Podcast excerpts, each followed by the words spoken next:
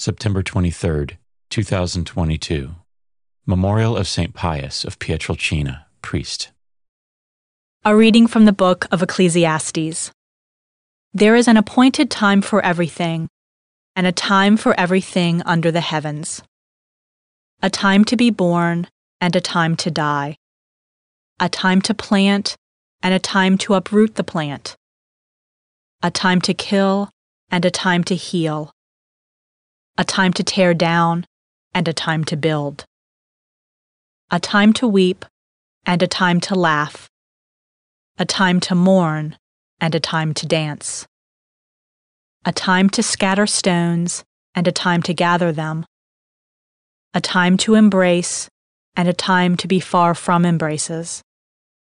A time to seek, and a time to lose. A time to keep, and a time to cast away. A time to rend, and a time to sow. A time to be silent, and a time to speak. A time to love, and a time to hate. A time of war, and a time of peace. What advantage has the worker from his toil?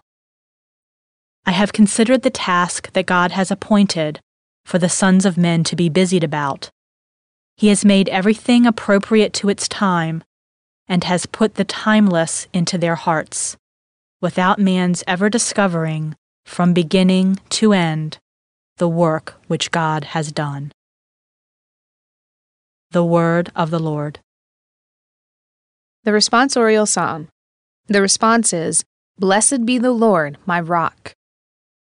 Blessed be the Lord, my rock, my mercy and my fortress, my stronghold, my deliverer, my shield in whom I trust. Blessed be the Lord, my rock. Lord, what is man that you notice him, the Son of Man that you take thought of him?